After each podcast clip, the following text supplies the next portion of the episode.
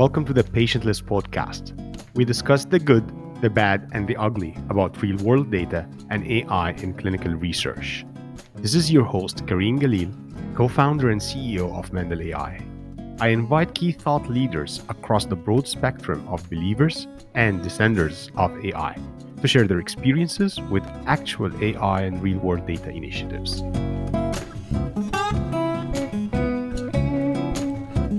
All right, welcome to another episode of Patientless. And today we have a very interesting guest from a very interesting company. I'm happy to welcome Eze Abbasi to our podcast. Eze is Vice President of New Products at Optum Life Sciences. Why don't you introduce yourself, Eze? Thank you so much, Karim. Been a pleasure to to interact with you and the broader Mendel team. I'm excited to be part of the Patientless podcast. And so, in terms of my background, generally, I've been in data analytics services, associated just solutions supporting life sciences for about 16 years now. I spent 11 of my 16 ish years in the industry with one company called Decision Resources Group, which has since been acquired by a public firm known as Clarivate. In addition to my time at Decision Resources Group, or DRG as it's well known as, I've also worked for some very large organizations in this space, such as IQVIA, Likewise, I've been part of startup solutions and, and employers, which all have one general theme leveraging data, analytics, and insights to ultimately support pharma in terms of the various needs in their workflows. And so whether it's discovery, whether it's medical R&D or even commercial use cases, I've been able to basically collaborate with my colleagues as well as with my pharmaceutical clients to find solutions that help them streamline their business issues. But currently, I'm launching new products for life sciences on behalf of Optum Life Sciences. Really cool role. In particular, to new products, I'm laser focused on clinical genomics. And so being able to take high quality genomic data, integrate that in a very a kind of appropriate way into Optum's core EHR and claims assets and using that insight to derive really just novel ways of discovering molecules, to derive novel ways of of really gauging access or being able to support clients with the proper stories that they can really kind of communicate to their stakeholders, such as regulators. We're also launching some very unique and powerful NLP solutions, natural language processing, which of course is near and dear to your heart, and clinical trial solutions. So above and beyond those products, I also do support partnerships for Optum Life Sciences, which gives me the opportunity to interact with a variety of different innovative companies. So that's a that's a concise summary of of what I'm currently doing and kind of where I've been over my career. Tons of exciting things. The clinical genomic one in specific is probably where we're going to spend a lot of time. It is, it's, I think it's the holy grail of data is combining the phenotypic and the genotypic data together. But before we get into that, so part of your role, if I understand correctly, is you're able to reach out to pretty much everyone that's working on the next big thing or on an exciting solution in healthcare. And you're able to basically understand what they do and see if there's any sort of uh, fit into the Optum ecosystem, uh, whether through partnership, commercial agreement, or acquisition. And you obviously have the luxury of an app optum.com email which means everyone is going to respond to that. Is, is that part of what you do? That is spot on. I'm i'm incredibly surprised every day at how willing individuals are to respond to my emails. Well if you have 80 million patient lives everyone will respond to your emails. indeed indeed. Um, which which basically means like you have first-hand access to what's actually happening in healthcare, right? So the way I look at the healthcare ecosystem, right, it's not only the regular payers, providers, pharma, the 3P thing. There's now a whole ecosystem of small, medium-sized, and even big startups that are changing healthcare as we know it today. And there's two kind of people that you can get to, like get to know those companies from their eyes. One is the investment community, the VC community, but the other is folks like you who actually understand healthcare, are actually doing healthcare, and are like I wouldn't say interrogating, but like investigating what's happening out there. So how how how do you look at the healthcare technical ecosystem today? What's exciting? What's working? What's not working? Wow, that's a great question. Three main pillars: data, analytics, consulting there are legacy players and certainly kind of innovative entrepreneurs and fairly large startups that are incredibly impactful at each of those core pillars. And of course, there's an interplay. There could be some great notable companies with fantastic data assets and also a great platform. But generally, I try to think about the marketplace in those three core silos. That being said, I think the analytical pillar can really be kind of peeled back. And so within the analytical pillar, I think about, I consider basically the method. And so the actual analytical expertise or IP that differentiates how a certain company or certain entrepreneur in some cases analyzes data. I compare that to the actual technology that allows the client, whoever it may be, to interact with the data. And then I think what's also very important is the visualization.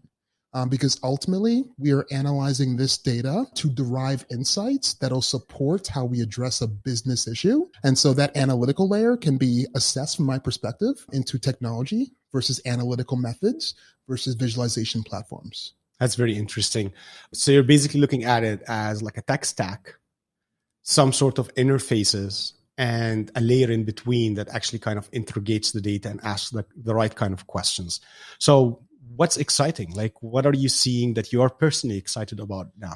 So if you just kind of think about everything we've just talked about and, and just also kind of pay pay unique attention to those three core pillars for every single kind of workflow within healthcare broadly, they're going to be very some they're going to be some very unique players that are either legacy or just starting up in each of those core pillars. Likewise, if you want to get one level deeper for the life sciences, um, my perspective on, for example, innovative analytical platforms will differ if we're referring to the discovery use case versus medical versus clinical trial optimization versus, for example, commercial.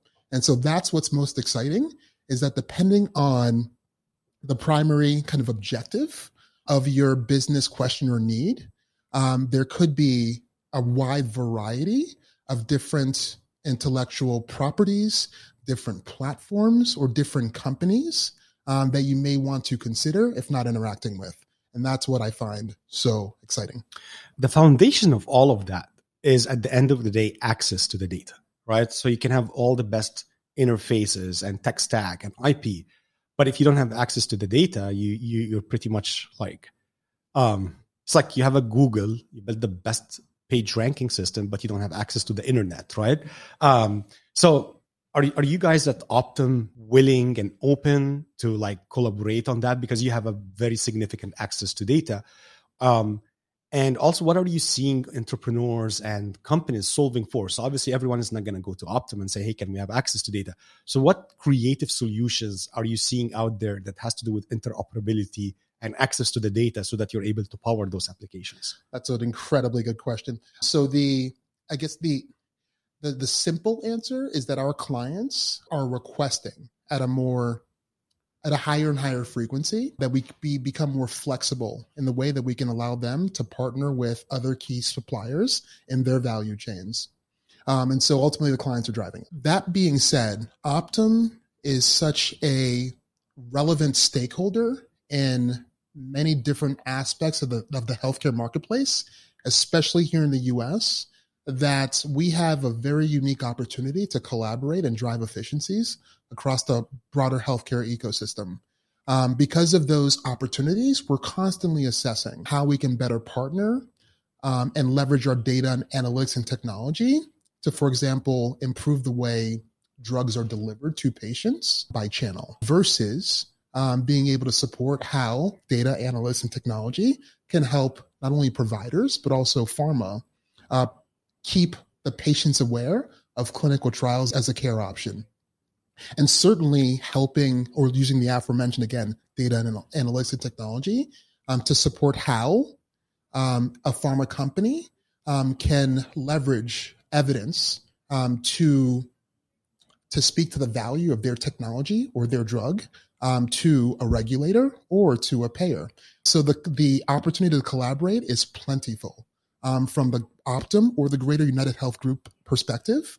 He, he, hearing you describing that and getting to know you throughout the last few weeks, it, I believe you're almost building like an app store on top of the data that you guys have been able to successfully accumulate.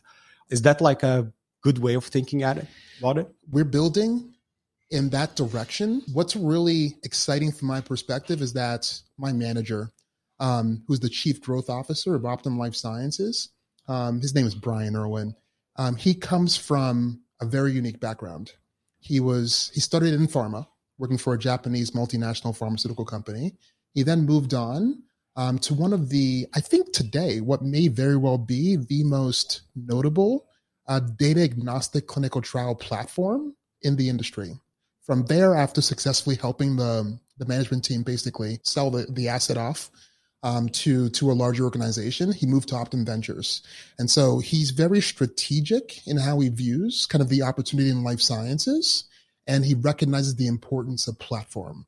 And so when I hear application, what I'm kind of um, thinking about and rationalizing in my mindset are different platforms that the user um, can leverage as needed to ultimately answer a business question. And so, yes, we're absolutely thinking that way. Whether we realize that through organic or potential kind of strategic strategic initiatives, I think that's going to be the exciting thing um, to that's actually watch. Super exciting because you're pretty much building an ecosystem around a very unique asset of data and basically looking at it as a teamwork rather than it's an Optum thing. It's like what's best for the end client and what can we bring there. But um, one one thing that I hate is when we just say data because data is a very like generic term. What data is it? Structured? Is it unstructured? Is it images? It's to your point. Is it clinical? Is it genomic data? It's a pretty broad term, and um, lately you hear more and more things like data became a commodity, which I agree. If we say structured data became a commodity, claims became a commodity, but data is not a commodity unstructured data remains to be very hard to access. You guys are one of the very few players that did a good job there. Genomic data and combining and marrying it to the clinical unstructured data remains to be very hard to access. So let's speak about this a little bit more. Um, like, how, what are you seeing happening in, in in the unstructured data world, and why? I mean, why is it the future is unstructured data, not the claims data? Great question, Karim. Um, I think what's driving the relevance of unstructured data is the continual focus on specializing drug development to highly precise populations. So let's think about in the 90s when the industry was laser focused on developing molecules that were often focused on the volume of patients available and making available to patients therapeutics that could support highly prevalent, likely chronic diseases like diabetes, COPD, asthma, etc. Um, but as this shift from payer from um, from volume to value um, continues to transpire, and ultimately it's about triple negative breast cancer, and so being able to take a broader population and then specifically tailor uh, drug development to accommodate very specialized populations within a broader marketplace, that's driving the need and the value, I would say, of the unstructured data because the broader structured elements or tables, if you will, in data science, if you will, lingo, the physician notes, the symptoms, etc., you, you may not have the information to to better understand specific cohorts like the triple negative population within breast cancer. And so that's the value. It's the industry's overall emphasis on driving value rather than volume. 100%. And also that, so here's the thing. I believe in the next 10 years, there is not going to be any clinical trial that is submitted to the FDA without some element of real world data combined with it. Like, I'm not saying and I'm not suggesting that real world data is to, um, I, I think we tend to always be extreme in healthcare, thinking zeros and ones. So it's real world data or traditional clinical trials. I think the answer is somewhere in between in that spectrum. It's gonna you're gonna find phase one, phase two, but phase three, phase four, there's a lot of things that you can get smaller cohort sizes. You can eliminate some and like you can do a lot. You can better design the trial, but there's gonna be an element of real world data in every clinical trial in the next 10 years. And to your point, you're going to need it to find the cohort of patients, but also the complexity of the endpoints that the FDA is asking for simply does not exist in a structured format. Like, good luck trying to find progression in cancer through like querying some tables, right? Which actually makes me very surprised that still we are finding most of the data players, like data selling players, right? Or folks who are selling access to data are selling access to structured data. And I was like, hello, like, are, are, you guys seeing the switch that's happening? Do you know of anyone that is actually giving access to unstructured data at volume like you guys at Optum? Wow. So the answer is yes, but it's it's few and far between when you compare that number um, to the broader kind of real world data supplier uh, marketplace overall. And so I'll actually revert back to a comment you made earlier about apps, how you see Optum and other kind of innovative real world data and analytical suppliers to the life sciences moving towards a suite of applications in the very near term. I agree because of not only the seamless access you can deliver to the consumer of that data, because in your traditional app kind of mentality, I think about being able to pull out your phone or your tablet and access that insight. Um, and so with with very complex data like EHR or claims or the integration of both, which is of course the goal, um, it's it's it's it's a little bit more difficult than what I just described. Um, but the beauty is to be able to seamlessly kind of deliver um, that insight um, in real time on demand to the user. That's fantastic for the consumer of the data, but from a from a from the supplier perspective, what the application kind of interface allows us to do is manage um, and protect the data accordingly. And so rather than, for example, delivering that data in your native environment, uh, when we can deliver it through a platform, like a SaaS based platform, if you will, um, that allows us to ensure that it's being used appropriately. And then, most importantly, the confidentiality and the privacy um, of the um, ultimate kind of patient or consumers, um, where the insights are being derived, that remains protected. And so that's absolutely key is just keeping in mind um, that we must protect the consumer as we as we look to combine novel data types across the value chain and the ecosystem. But uh, when when when I look at the unstructured data landscape, um, the problem that I'm seeing is, or the argument that folks with access to structured and claims data would, would say is like, listen, yeah, I don't have, I have a pixelated idea of the patient through the structured data, but I have 300 million patient lives. So I have the breadth. Um, and if I go the unstructured data route, I'm bottlenecked by abstraction. So maybe I have high resolution picture, but only of a 30,000 patient population, right? You guys are at Optum, as, as, as far as I know, is like one of the very few folks who have yeah. solved that problem where you're able to give access to breadth and depth at the same time. Yeah. And so I wanted to begin commenting on that question with an emphasis on privacy because the unstructured data may contain private information, whether it's personally identifiable information or protected health information. And so the first thing we need to do when we think of we, broadly the industry, um, is thinking about commercializing an unstructured data asset is to ensure that it's completely compliant to the best of our ability. But I think that benchmark is well over 99% at this point. And so, assuming that the data is protected, um, I think we then have to consider the delivery modality. Um, being able to take a massive amount of unstructured data that is hopefully compliant um, and then delivering it to a, a, a, client of yours in their native environment, that may be feasible. Um, but I think that there's a uh, a level of risk there um, that some companies may prefer um, to avoid. Um, and at Optum, we tend to be very conservative. And so, going back to that initial point you made about applications, being able to provide an on demand resource um, to answer your business question, yet be um, a, a, very appropriate medium um, for a company like Optum to deliver um, insights such as unstructured data. That's really interesting. We're continually investigating kind of that paradigm um, because at scale across therapeutic areas, that may be one potential avenue um, that we can explore. Um, that way, um, we can deliver the insights, allow you to execute, for example, models as you see fit, um, but we can ultimately just ensure that it's being used in the appropriate way. And again, that the, and the privacy of the consumer is completely protected. So if you're going to do that, deliver unstructured data at scale, it must be done in the most appropriate way because it's incredibly sensitive information. I would, I think it's potentially even more sensitive than your classic structured elements that you would see in, for example, the EHR tables or in claims.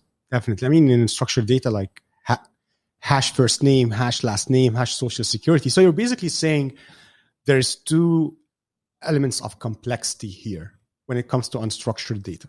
One is PHI, is how can you make sure that the unstructured data is PHI free at scale? And to your point, the benchmark here, like the safe harbor, is you need to exceed the 99% accuracy. Like that's the levels of tolerance that HIPAA can, can afford.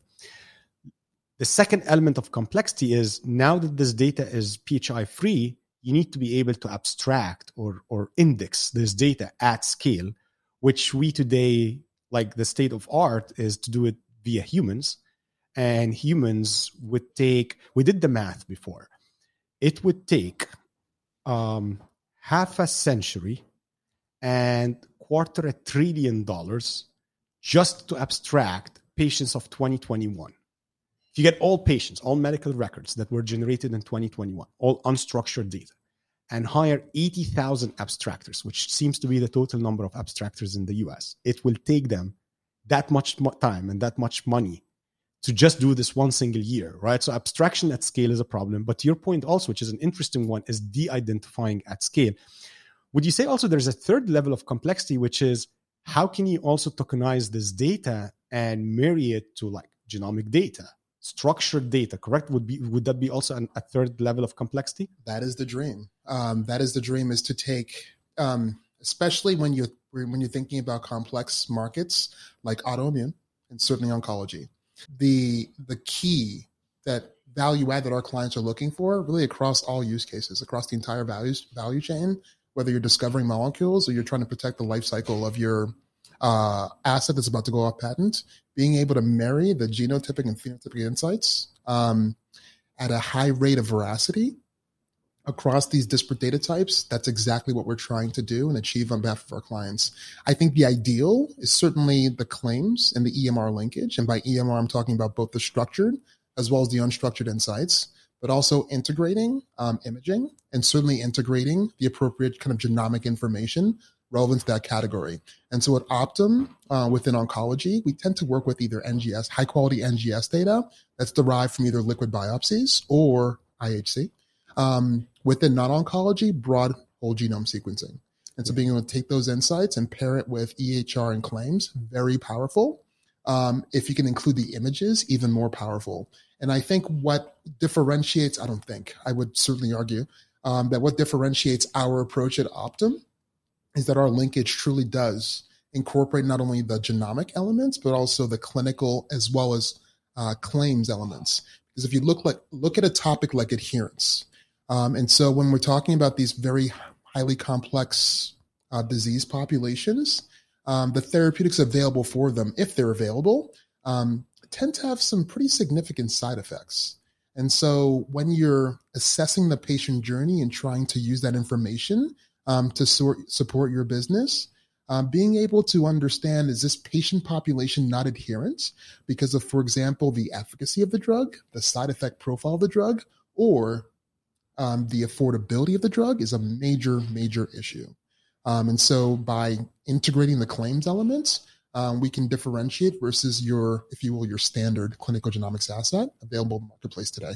That's uh, that's very evident even from the dynamics of the market today. I mean, we're we're seeing companies like Datavant, which was very focused on the structured data elements, now expanding their business to how can you tokenize, how can you merge unstructured and structured data assets, which a few years ago wasn't something that we felt was a priority for them today we're seeing that becoming more and more of a priority.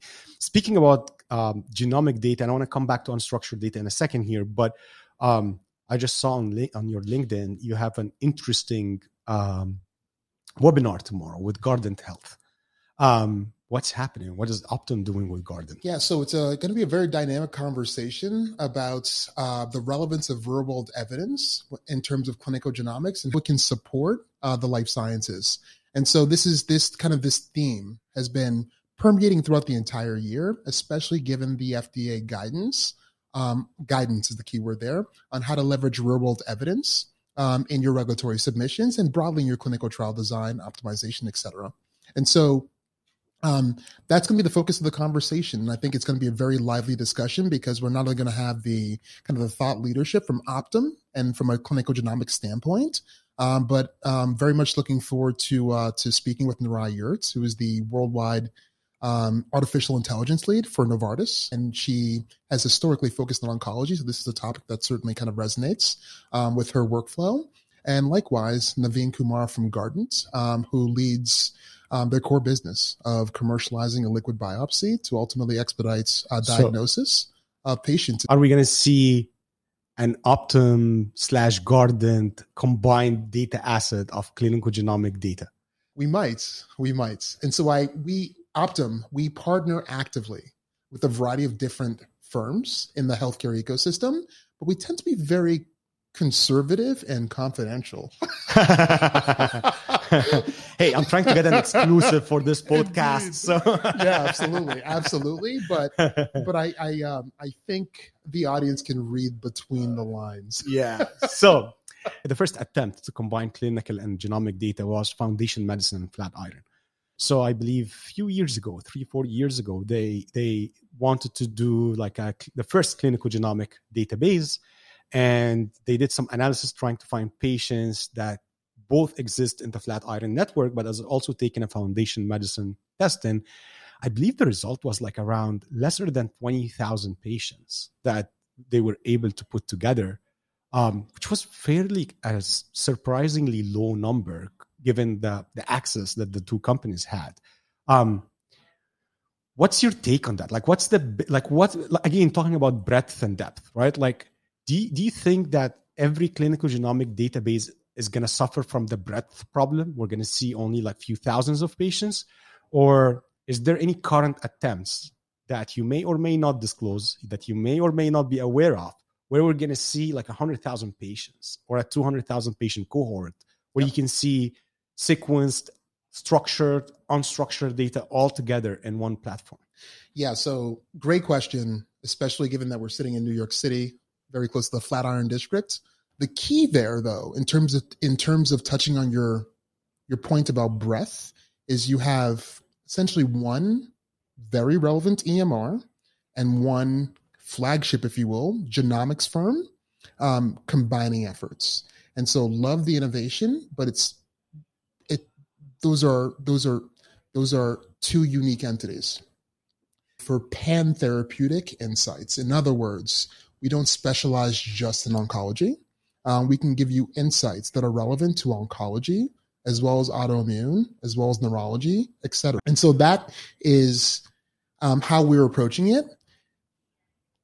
That being said, the N for the oncology relevant population today within our clinical genomics asset exceeds 100,000 patients. Wow. And what's that is compelling breadth but in terms of depth, what really makes our asset very unique, and I talk about this all the time with our product lead internally, um, is is the the availability of sequential genomic analyses. In other words, some patients in our assets um, have up to 20 um, tests, genomic tests associated with their with their patient profiles. And so you can, for example, gauge kind of the initial um, genomic profile and see how that potentially evolves over time after various lines of therapy are initiated. In other words, did this targeted therapeutic work? Impressive. Or did this immunotherapy deliver better results at certain lines across the patient journey? And so that sequential analysis and being able to temporally um, provide insights from genomic as well as EHR and claims based perspective, that's what's really interesting.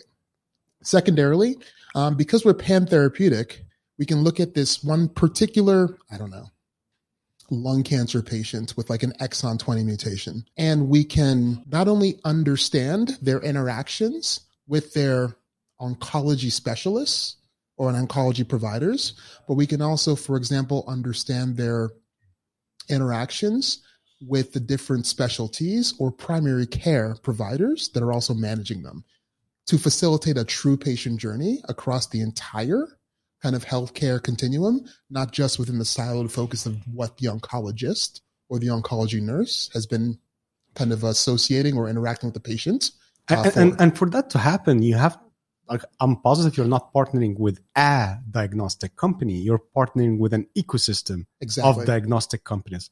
Um, that's a really impressive uh, product. There's three elements uh, any scientist would like to see in data, right? Depth. They want to see as much data as possible, like structured, unstructured, clinical images. Breadth. And the third, which you touched on, is longitudinality. It's like if you give me great access for a snapshot of a patient, patient is like a book, it's a journey.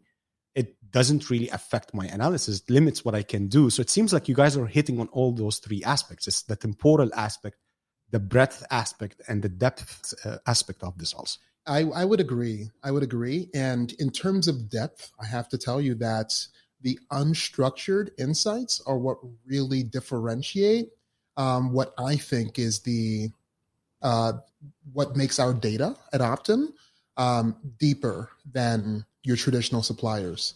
Yes, integrating genomic, EHR, and claims is extremely helpful.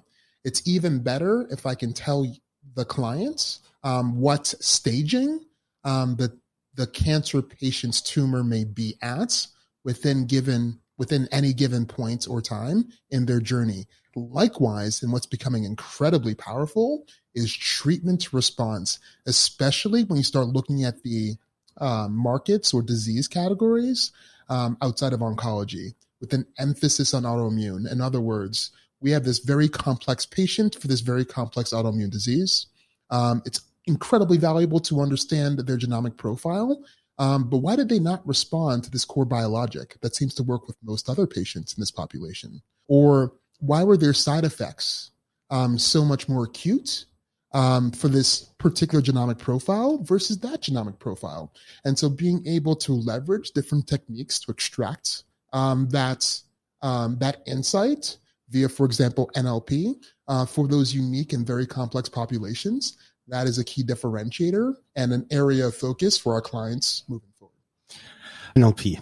You you asked for it. I was planning not to talk about it. um, but so um, what are you seeing there? Like because obviously with with depth, uh, sorry, with breadth comes the complexity of you can't rely again, as I told, like uh, as I've already mentioned, like I, I don't think a human force a brute force can can help even if you have access to the breadth can help you actually achieve the wide scale indexing or structuring of the data so what's exciting in nlp um, um, so uh, specifically in oncology um, staging biomarkers tumor response um, the elements required by the fda for approval of your medication that are not available in structured data simply put um, in autoimmune severity. Um, is a very and also treatment response, which is actually very much in tune um, with my remarks on oncology. It basically it resonates very well with the autoimmune categories. Neurology, being able to take insights from the pathology reports, um, redact appropriately, and then extract the relevant insights to understand what the pathologist saw in their reports and how that can help inform your drug developments. Um, so, for instance, within the case of Alzheimer's and PET scans, being able to kind of assess whether it's through structured data, whether it's through real world data, whether it's through your own clinical trial data, being able to assess um, how what types of patients may respond to those therapies uh, based on not only what's written in the unstructured data, but also what is available in the structured elements, and of course, what's available in the actual images. A major area for drug development and just adding value moving forward. And I'll lastly just touch on, uh, for instance, the uh, the ability to um, extract the unstructured elements via NLP and um, use it as part of the evidence that you leverage. And for example, a synthetic control arm supporting your regulatory application. I think what's really interesting is the amount of data that you'll ultimately uncover with any good NLP solution. And so it becomes incredibly important to sift through the elements that actually matter to your question. Yeah. Um, and so, although it's incredibly, I guess it's helpful to understand that, for example, 10 years ago, per this EMR record in the unstructured physician notes, this patient was diagnosed with a certain disease and was prescribed Tylenol. Is that really that relevant when you're trying to assess, for example, the triple negative breast cancer patient dynamic. So it's more of a targeted extraction task. Exactly. Targeted extraction. I think in terms of unmet need, that is where there is significant amounts of opportunity for the industry to take advantage. Um, how can you help me at scale understand what information abstracted from the NLP technology is relevant to my business question so I can run more efficiently? Yep. That is kind of the next um, the next arena that I think novel technology platforms will be able to support in terms of NLP and real world data. Um, same way that you guys, I'm sure, suffer from that statement, data is a commodity, which is a very, again, broad statement. Structured data is a commodity, but nobody's saying that. We we also in the in the tech side of things hear a lot. NLP is a commodity.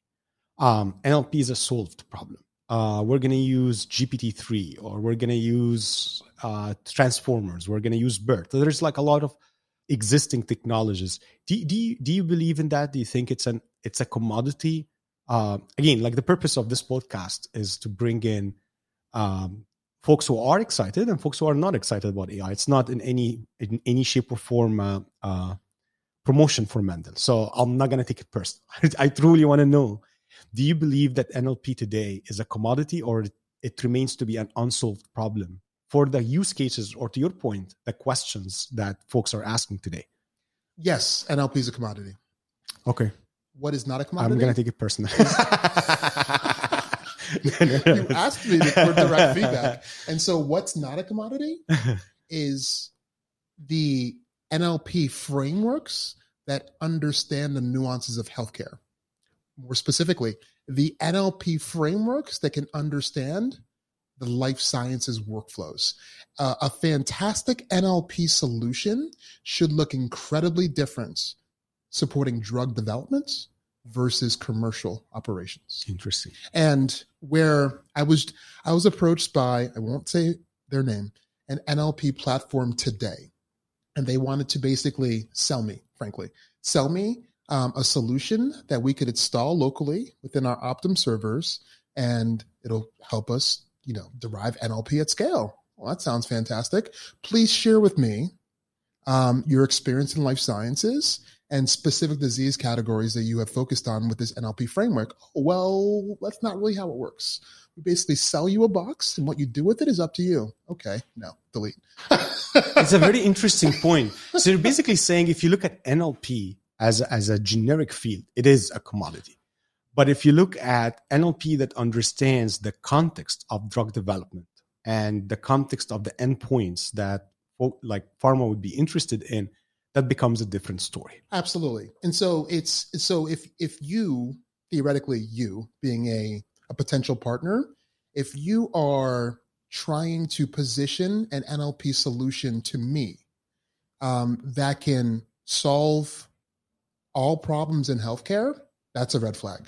100%. If you're trying to position an NLP project to me that can solve all life science workflow uh, needs, that's also a red flag because I inherently believe that the approach for just generally supporting discovery, medical, and R and D, kind of that core kind of medical function, it's it must be distinct and different than being able to support commercial. And so, for let me give you some tangible examples there.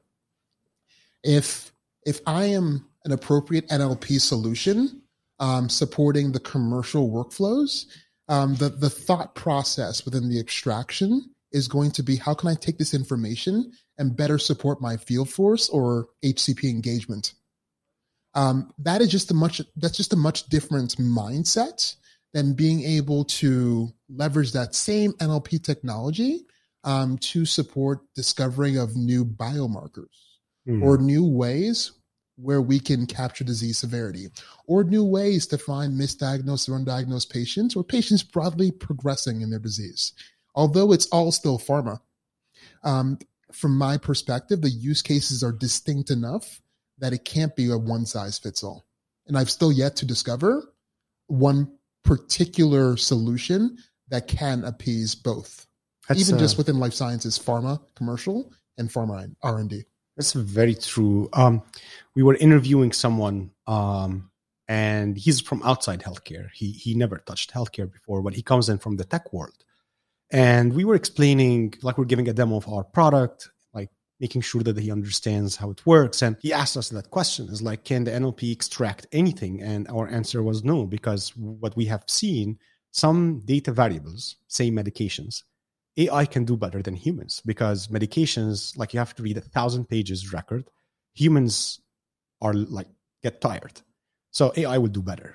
But outcomes, it's hard for both humans and AI. Three humans will not agree on the outcome of a specific patient after reading the record. So you cannot expect a machine to, to, to do that. Um, so we, anyways, we were going through that and he was like, do you guys have uh, the same thing like autonomous driving L1, L2, L3, L4? I was like, what the heck is that? I was like, well, in autonomous driving, there's four categories, right? There's the L1, which is like fully autonomous. And then there's the L2, which is like a Tesla, where your hands are on the wheel, or I forgot the categorization, but the idea was like going on a spectrum from full autonomous to actually just speed control, right? And there is many things in between. I believe the mistake that is happening in health tech today is packaging NLP as a Google driverless car, fully autonomous. Your hands are off the wheel. We got you whether you are in Egypt or Nigeria or in New York or California, this car is going to be fully autonomous. Where the reality of the matter is, it's somewhere in between. It, it, it really depends on the use case. It depends, to your point, even on the therapeutic area. And it, it, there's a lot of variabilities on how autonomous you can get with an NLP solution. And the more realistic we get about it, I think the better we're going to be able to tailor solutions and, and, and use NLP as an augmentation tool rather than an L1, rather than a fully autonomous, your hands are off the wheel, we got you kind of an approach. Yeah, I completely agree, which actually sparks the thought from my perspective. Um, how inter- or how interesting would it be and who will be the first NLP solution for the life sciences, if not just medical and R&D, um, that can accommodate multiple languages at scale? Um, I think it makes it's a very kind of rational approach to maybe it's just my very myopic Western mindset to focus on the English language yep. um, at this stage in this particular type of products development. Um, but it begs a very interesting question that you just touched on as you kind of think about kind of the global rollout of artificial intelligence or basically smart cars uh, that can drive themselves. I just um, just the nuances in healthcare although like guidelines generally may be consistent 100%. across across um, across cultures, um, there there there are many many nuances, um, especially by language, especially by dialect within I, a certain language. I practiced medicine in Egypt, and I, I wrote medical records in English, but in Egypt. And I can tell you the way I would approach a patient or the way I would describe the context of a patient is different than what I would do here in the US. The drugs that we can prescribe there is different the healthcare system there is different. Um, I want to make sure the patient get covered. Yeah. So like it's everything is different. Uh, one of our competitors have on their website we support five languages, and I was like maybe you support five languages, but you don't support five different contexts exactly of how to practice medicine. Right? It is just different. Um, that's actually a very interesting point. Yeah, it actually raises another point that I wanted to share, which is there's some really unique categories from data from a data science perspective within neurology because a number of these neurological conditions, especially for the elderly, are literally life changing because they'll not only formally confirm you have a certain disease, but your life will be changed dramatically. Dementia, Alzheimer's, multiple sclerosis, Parkinson's. It's an unwritten rule, from my understanding, that essentially providers will do everything in their power to elongate the diagnostic journey for those patients because once you're formally diagnosed with Alzheimer's, you you can no longer retire, for example, in a long-term care facility. It must be a facility that accommodates dementia patients. And so there are there are many kind of ad hoc NLP exercises um, that I have been a part of throughout my career where we're basically looking for signals of individuals that essentially look like they have Alzheimer's, but have yet to be formally diagnosed. And this has become incredibly uh, pertinent as, again, the industry looks to specialize the disease in therapeutic developments and more so focus on tailoring therapies for the early onset neurological patients rather than those that are severe and basically in the later stages of their That's disease. very interesting. Yeah, it's very interesting from an NLP perspective. And today, I don't think there's a clear winner in that arena since, from my understanding, um, natural language processing tends to tends to be really focused on not just oncology but specifically solid tumors. It's another kind of unmet need um, that I think an innovate an innovative entrepreneur will ultimately solve within that very unique category of neurology. I can tell you why. Uh, most of most of the AI approach, so AI and machine learning are used synonymously, right? Like people think when you say machine learning, they think it's AI and AI is machine learning, which is not really true. Machine learning is a subset of AI that and most of, of it relies on statistical modeling. So you want to give a lot of data, then the machine learns from this data certain rules and and and things, right?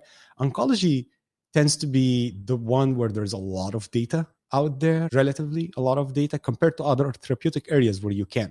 So it becomes a lower hanging fruit for any NLP company to build a statistical model on top of it because you have access to the data, right? At Mendel, the way we solve that is we we, we do statistical modeling, but half of our platform is not reliant on statistical modeling because simply you don't have enough data out there. My co-founder always makes a joke. He says, if we ask an AI system today, what's the best treatment for something? Probably it's going to say opioids.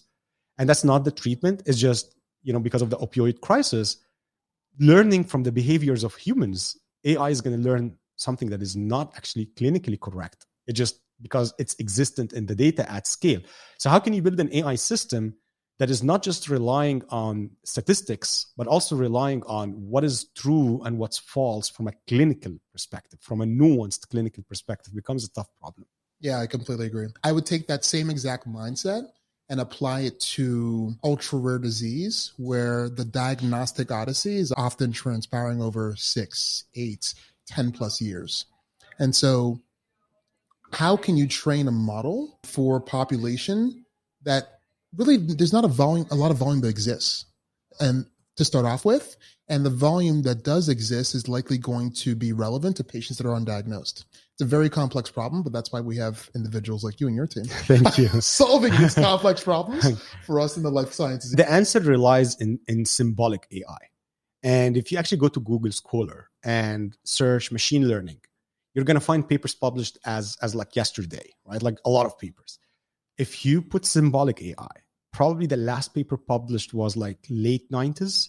It's an approach that nobody's using anymore just because it's not trending. It's not it's not sexy enough. And uh, that's the problem when you approach, you know, like if, you, if you're trying to build a drill without looking at the hole that the customer is trying to actually use the drill for, you end up with single platformed. I want to be conscious of your time. Super exciting work that that you guys are doing on again, like getting clinical data with unstructured, with structured.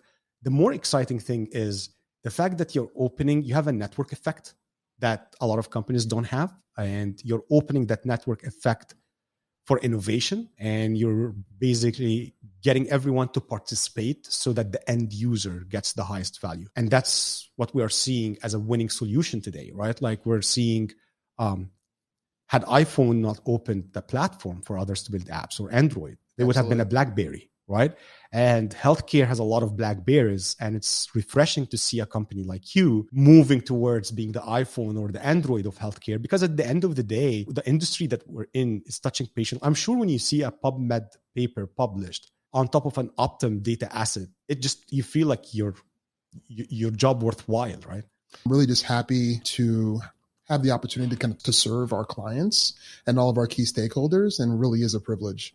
Um, can I just before we wrap up, I want I want to ask you just one key question, Karim, which is that diversity, equity, and inclusion has just been a major topic resonating throughout our society here in the US as well as just globally, more so than most throughout the pandemic and as we come out of the pandemic. And that has been certainly pertinent as well to, to healthcare. And one of the key focuses of our clients moving forward is ensuring that during the clinical development, the clinical trial process, they have a population that represents the actual potential users of that potential investigational drug. So, circling back to your team at Mendel, really curious because a great way to, from a data science perspective, just to understand the relevance of like health equity and diversity is to look at SDOH or social determinants of health. And so it, are there any novel approaches, methods, et cetera, that you can com- comment on, on how you can extract SDOH variables using NLP since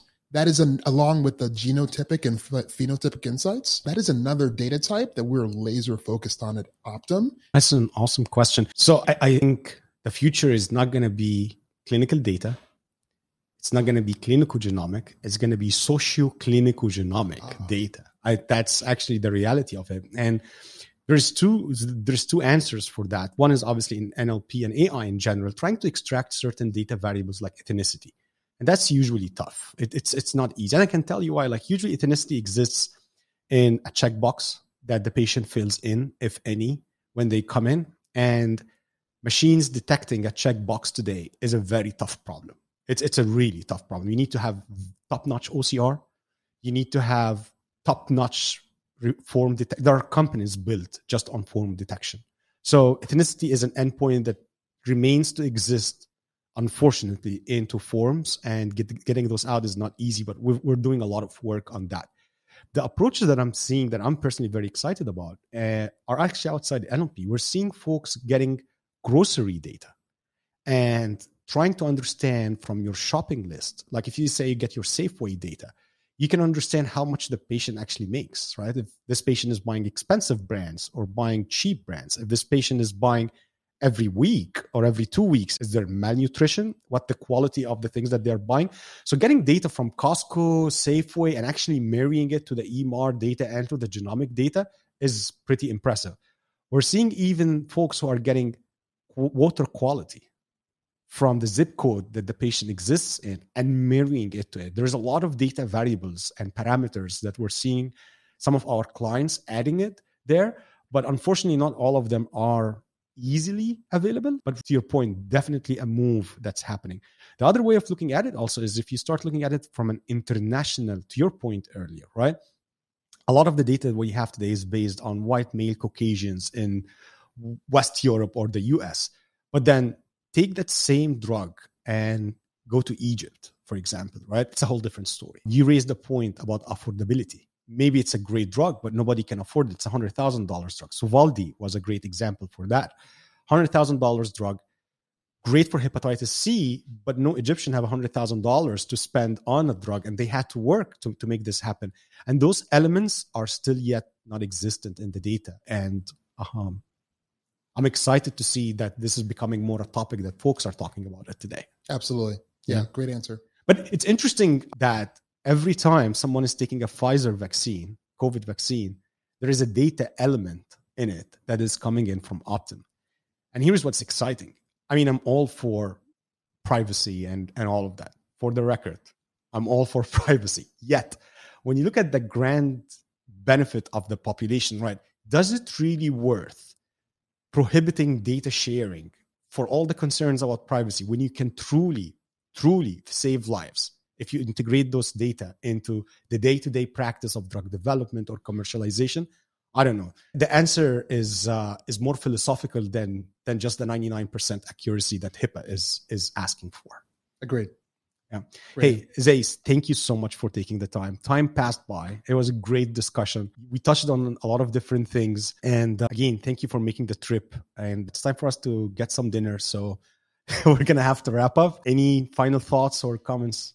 So thank you. Thank you to the Mendel team. This was truly a pleasure, truly an organic and just free flowing discussion. Thank you for having me. Um, looking forward to just uh, keeping the, uh, the the lines of communication open, and hopefully we can further collaborate uh, moving forward. So Definitely. thank you again. Appreciate it. Thank you. Today's episode was recorded by Benny Pham. Thank you, Benny. He's behind the camera. And yeah, we'll see you in the next episode. Bye.